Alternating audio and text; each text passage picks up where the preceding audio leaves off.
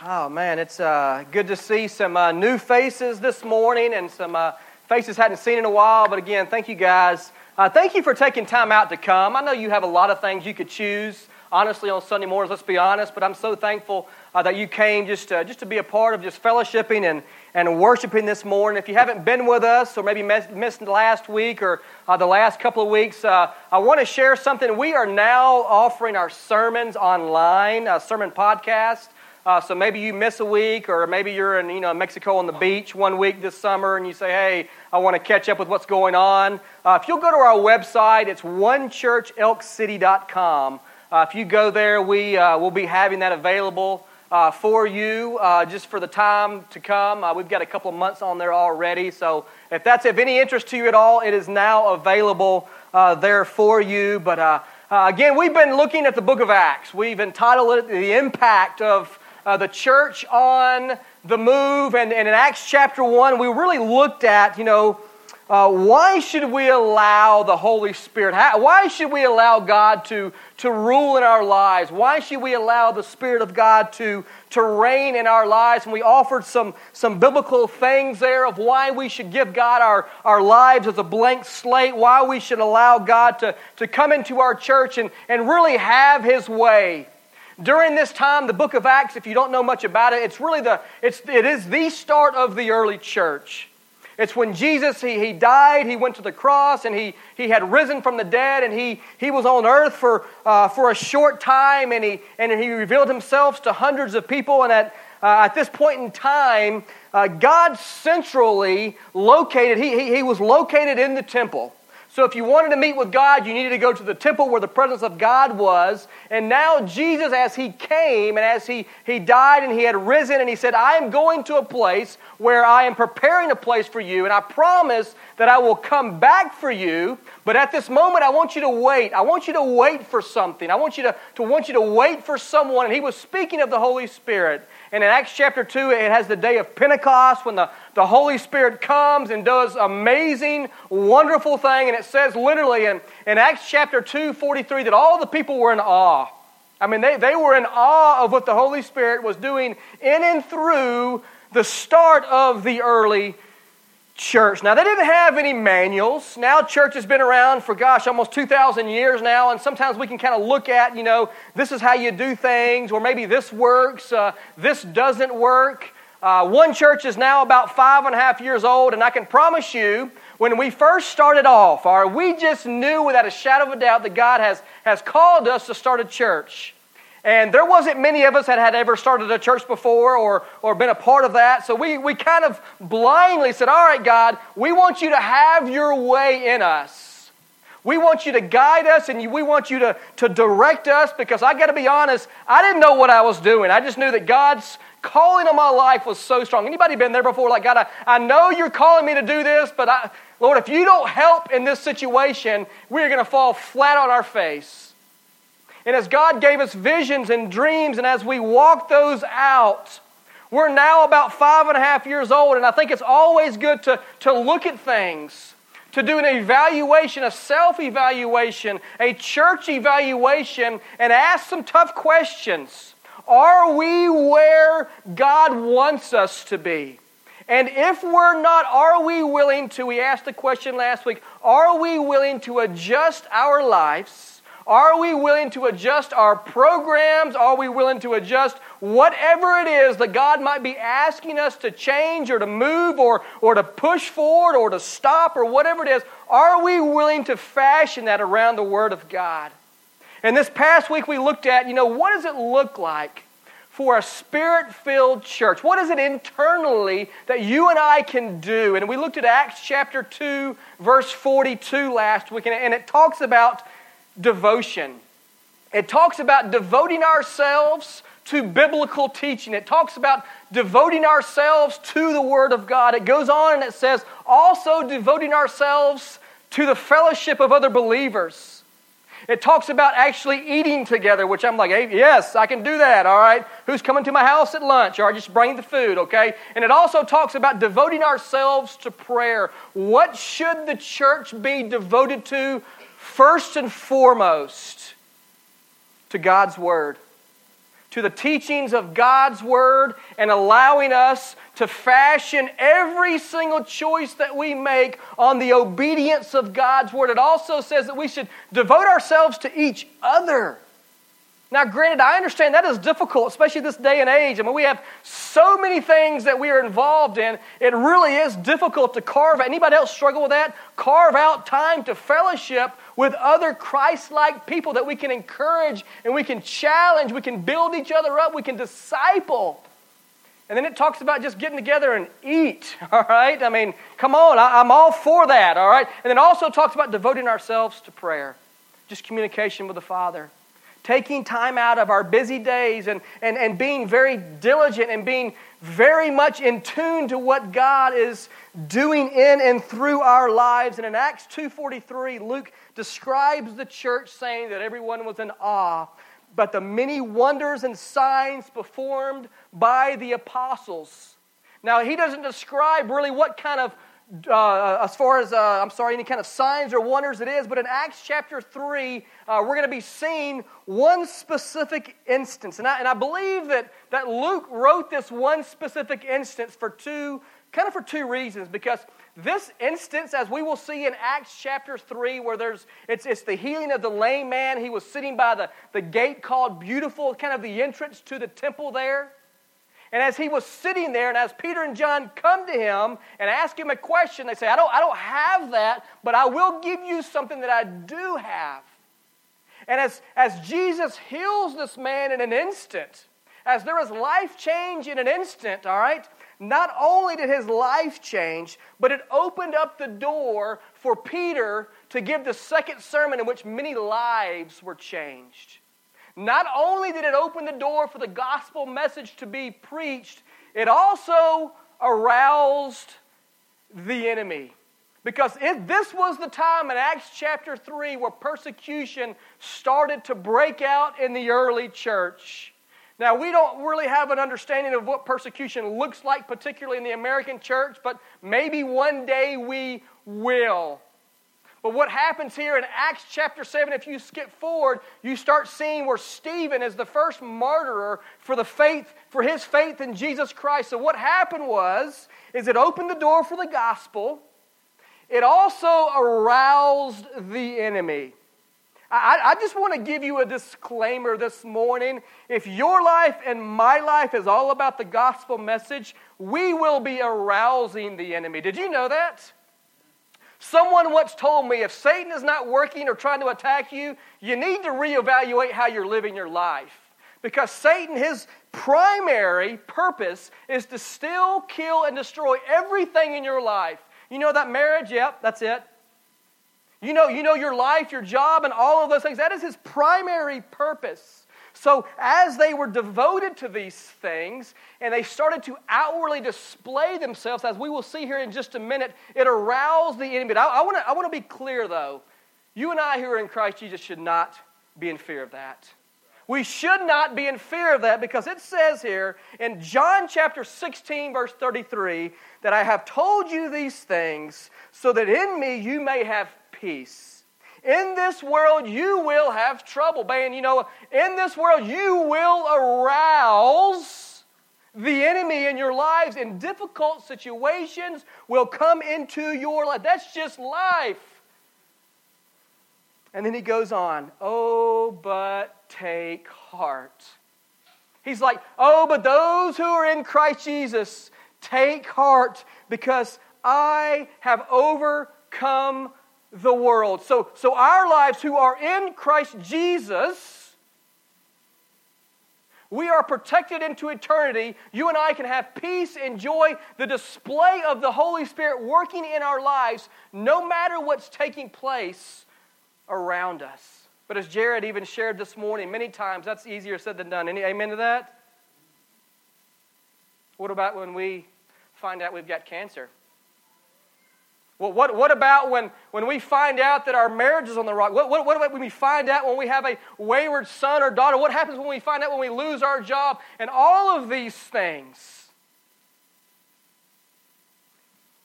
It's a lot more difficult to trust God in those moments. If you've got your Bibles, Acts chapter 3, we're going to be in verse 1. I'm going to uh, put it on the screen for us for those who don't have a Bible.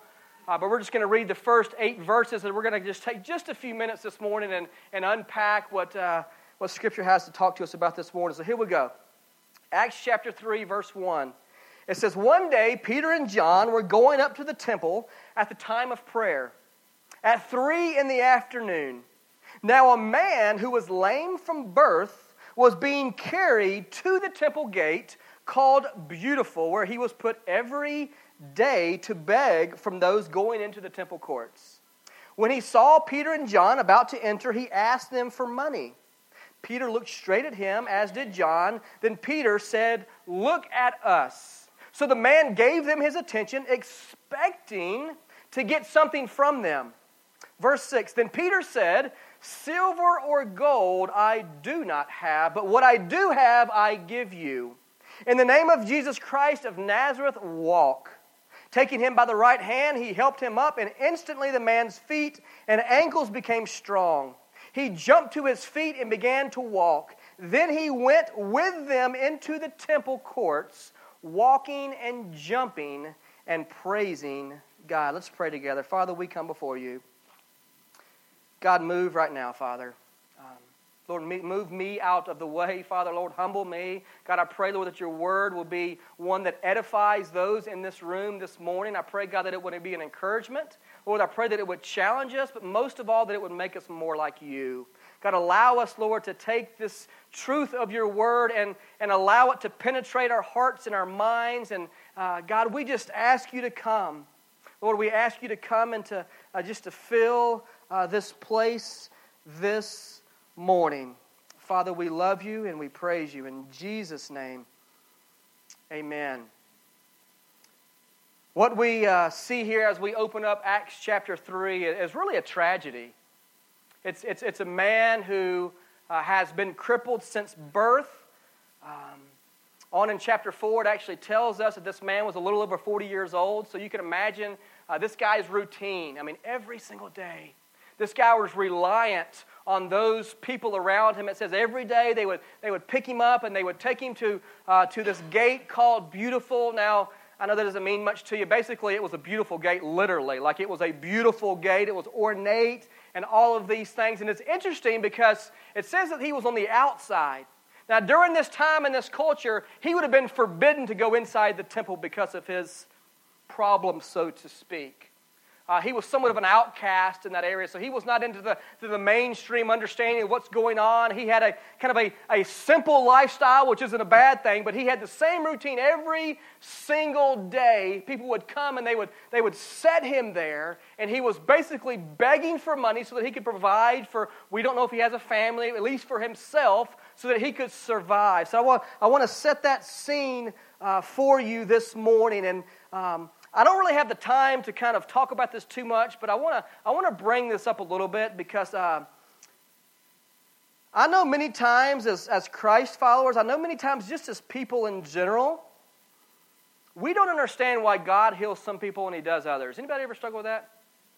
Um, and that's a very difficult thing to really even understand and even, even to grasp. And, and, and many Christians have struggled and even doubted God's love because they couldn't understand why some are healed and others are not. And there's, there's not a complete answer to this. It's a question of why He heals some miraculously, why others recover through treatment of medicine, and others don't get healed at all. You know, what's interesting because there's several times in Scripture where Jesus goes into the masses and He heals everyone. But here's what I want to understand here is, is whenever Jesus does these things, these miracles that takes place, every time he feeds the 5,000, every time he raises someone from the dead, every time this takes, this is not the pinnacle of what should be the ending. I want you to understand that. And there were also times when Jesus comes into situations, like when he comes into the situations of the pool of Bethsaida. If you know that story, it says that there were many, many people who were lame and deaf and blind and all of these things, and Jesus chose to heal only one. Now, there's other times in Scripture where Jesus is around these people and he chooses not to heal anyone. Now, if you can understand that, I want to know. But here's what I want you to tell you God is sovereign. And I want you to know that God's healing in our lives, physically or whatever, His whole purpose in knowing us is the healing of our hearts. And sometimes I've even heard it said, you know, and there's this conversation in, in John chapter 9, because here's what I hear sometimes. I'm just going to be honest with you. Even within the church, we say, you know, what's, what did these people do to be in this situation? And I love this conversation because this is the story of Jesus and the blind man. This is his response. He says, his disciples, it says, as he was, he, as he was going along, he saw a blind man from birth. His disciples asked him, Jesus, who sinned, this man, mom, or this man's dad? And I love this, that he was born blind. Like, like whose fault is this? Here's what Jesus' response Neither this man nor his parents have sinned, said Jesus. Listen to this. This happened so that the works of God might be displayed in his life. You see, God's sole purpose for us is not so much protecting us physically from ailments and these types of things. Jesus said it will be this way because of the fall of mankind. And let's be honest, it's hard for you and I who are in Christ why can't I be that one that God heals? We've all struggled with this. And it's something that we have doubts over, but Jesus says, and God says, I want you to know that I am in control, and my desire is that you would put all of your life in the trust of who I am, even when it doesn't make sense. Anybody remember when they were children? Anybody ever disagree with a mom or dad's decision? Like, man, that was a terrible. I don't agree with that. I think it happened a couple times yesterday at my house. You know, the kids don't agree with it. But here's like, we don't have to agree or even understand. We have to know that that decision is made out of grace and love. Just wanted to, I just wanted to share that because I know there's some here even this morning that struggle. This is a real struggle in our lives. And my prayer is, is that, that your life and my life will reflect Proverbs 3, 5, and 6 and 2 Corinthians chapter 12. Proverbs 3, 5, and 6 says this. Many of you might know this. It says, Trust in the Lord with all your heart and lean not on your own understanding.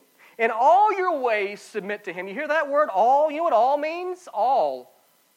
Like everything.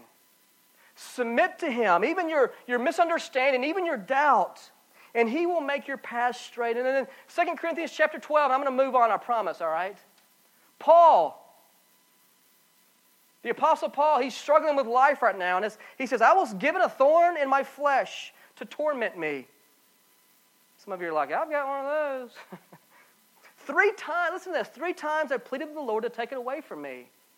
But he said to me, My grace is sufficient for you, for my power is made perfect in weakness.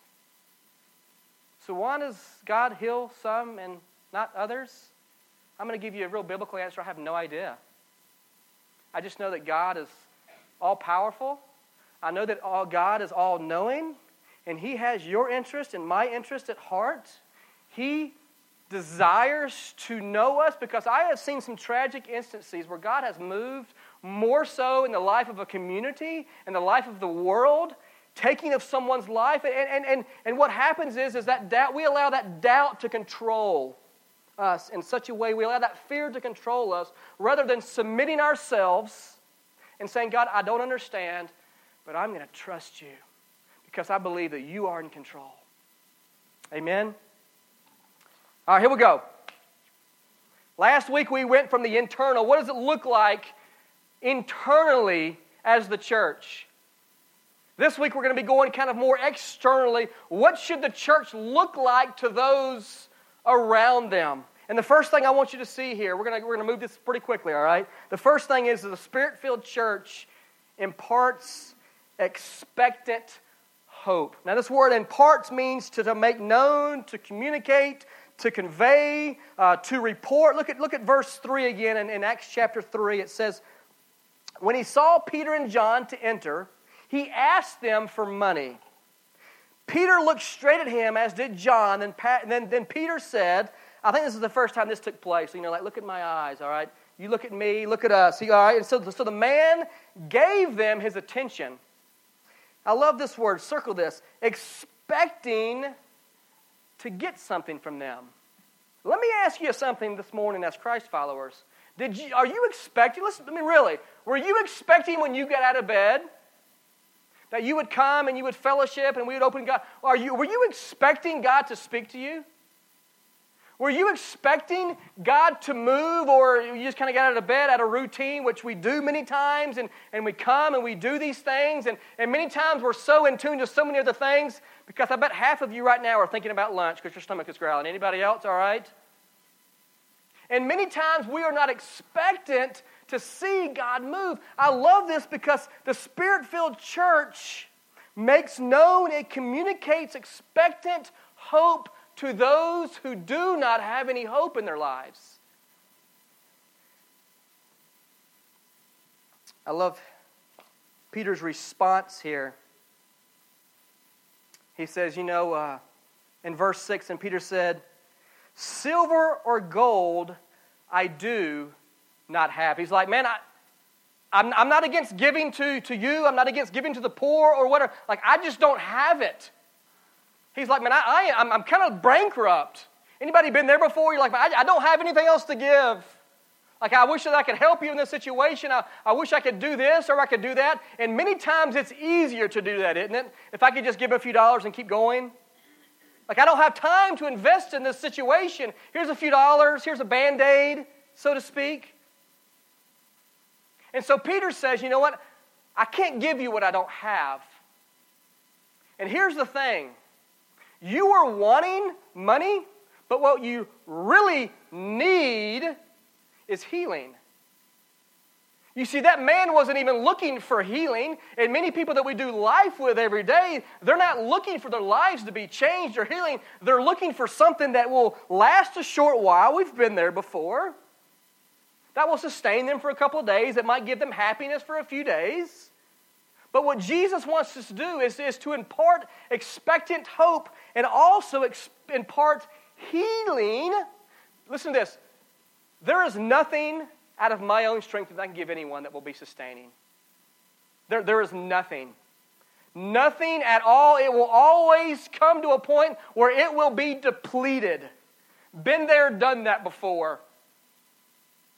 I know I've shared the story many times about my thoughts on money and how I, really had this idea if I can get enough money, I can kind of live off of this and that. And all of a sudden, God's like, you know what? I just want to teach you a lesson here. I'm going to take it all away.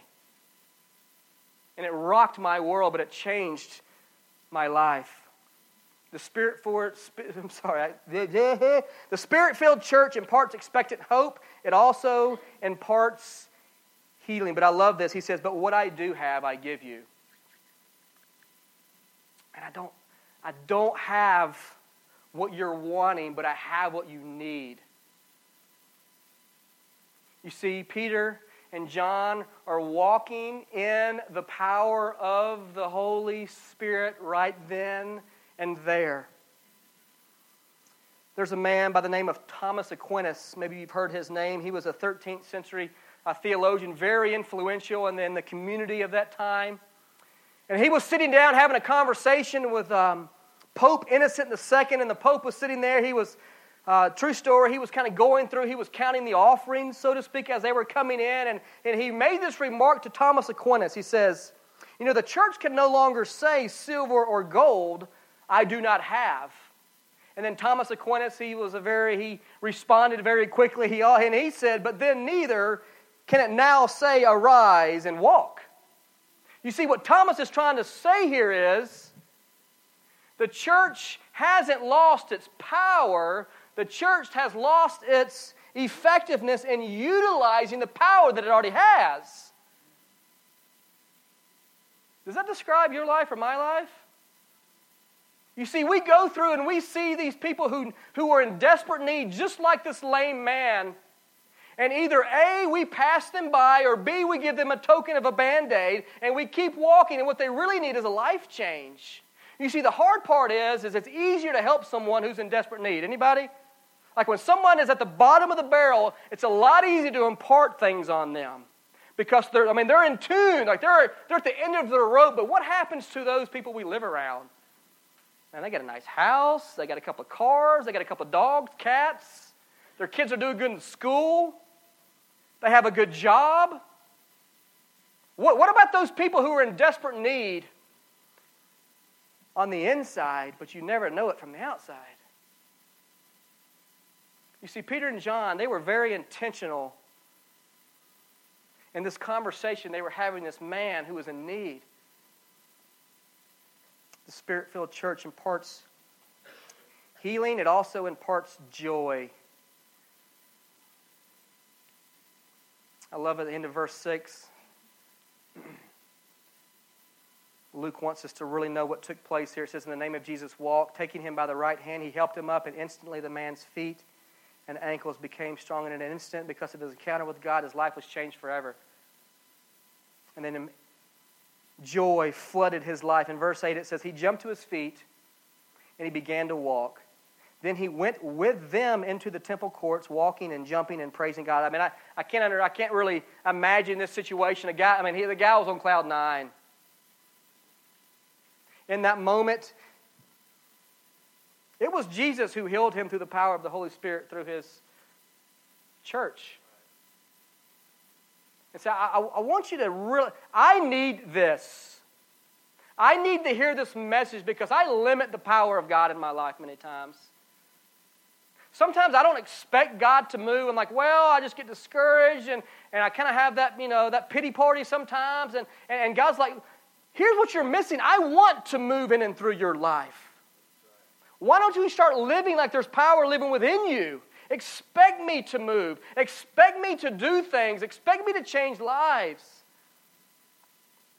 Oh, it imparts joy on those around us. He was walking and jumping and praising God. A couple of quotes here for you. It says, by the man of Vance Havner, he says, Some dear souls think themselves dignified, speaking of the church, when really they are petrified. He says, We have lost our jump. Well, we need to get it back. Erma Bombeck tells how she was sitting in church one Sunday when a small child turned around and began to smile at the people behind her. She was smiling, doing nothing else, not making a sound. When her mother noticed, she said in a whisper, Stop that grinning, you're in church. Gave her child a swat and said, That's better. Emma concluded that some people come to church looking like their deceased rich aunt left everything to her pet hamster. In his book, The Crisis in the University, Sir Walter Moberly tells professing Christians if one tenth of what you believe is true, you ought to be ten times as excited as you are. It would not hurt if once in a while our hearts were ablaze with such joy and excitement over Christ. And it's kind of easy to talk about it many times. It's easy to preach about it. It's easy to kind of take that, but it's hard to live it out. How, how do we keep that blaze of fire, so to speak, in our hearts? I think it goes back to Acts chapter 2, verse 42. You see, what happens in my life many times is I'm, a, I'm an emotional person. You're like, yeah, I knew that. I'm surprised you're not crying already. Many times I, I, I my emotions are up and down and around. I should have been a woman, maybe. I don't know. But um, and here, here's the thing sometimes I, I doubt God's moving on my emotions. You've been there before? Like, I don't feel it. And God's like, you know, you're not always going to feel it. I just want you to be faithful. Yeah, I know it's pretty ugly. Just be faithful. Be an Acts 2.42 Christian. Be devoted to the Word of God. Be devoted to the fellowship of other believers. You're not supposed to do life together. Get together, encourage one another. Act like you like each other. That's how it happens most of the time, isn't it? Spur one another on, disciple each other. You know what? I'm going to throw in food too. Eat together. That's what he says. Eat together. He says, man, devote yourselves to prayer. Don't forget about God.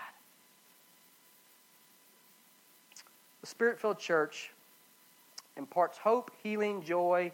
The fourth thing, wonder. Verse 9, it says, When all the people saw him walking and praising God, they recognized him as the same man who used to sit begging at the temple gate called Beautiful. And listen to this they were filled with wonder and amazement at what had happened. Kind of a trickling effect. You see, when God does something in our lives, we get an opportunity to be a witness of what happened in our lives to those around us, and they see, they ask, and maybe, just maybe, the Spirit of God is working in and through you, and their lives are changed. You see the trickling effect here? That's the purpose of the church. Is that God could use us to affect lives around us. The wonder. You see, this story goes on. If you keep reading in chapter 3, which we don't have time, but I encourage you to read, Peter gets up and God gives him an opportunity to speak the good news to everyone in that entire room. And he is speaking with boldness. And it says that many lives were changed in that moment right there because they saw that this one man's life had been changed through the power of the Holy Spirit and through the obedience of Peter and John. And then the last thing the Spirit filled church, I'm having a hard time with that today. The Spirit filled church imparts a witness. You know what's interesting is, is last week, as we were looking at the, the integral parts of the church, it also ended with witness and evangelism. You know why? It's because the power of the Holy Spirit has some very good benefits for us as Christ followers. Amen? It allows us, I mean, a conviction. It allows, gives us wisdom. It does all of these things. The fruits of the Spirit, we could rattle through those. Um, there are a lot of internal things the Holy Spirit is awesome working in and through our lives if those who are not in Christ don't understand and don't have that power. But it was never kept to, to I mean, I'm sorry, it was never meant to be kept to ourselves. It was also supposed to be displayed in giving us boldness to follow the commands of Jesus to go and to be a witness. And so Peter and John come into this situation, they were compelled to do these things because of all the work they put in to be devoted to the church, and they were compelled to outwardly display the commands of Jesus as far as being a witness to those around them. And look what God did. What would it look like for your life and my life, for this church, for these small people here this morning, if we were devoted in such a way? What would change? What would change for those people around us? Would they be expectant of the hope that we have in Jesus Christ? I'm going to ask Jared to come back up.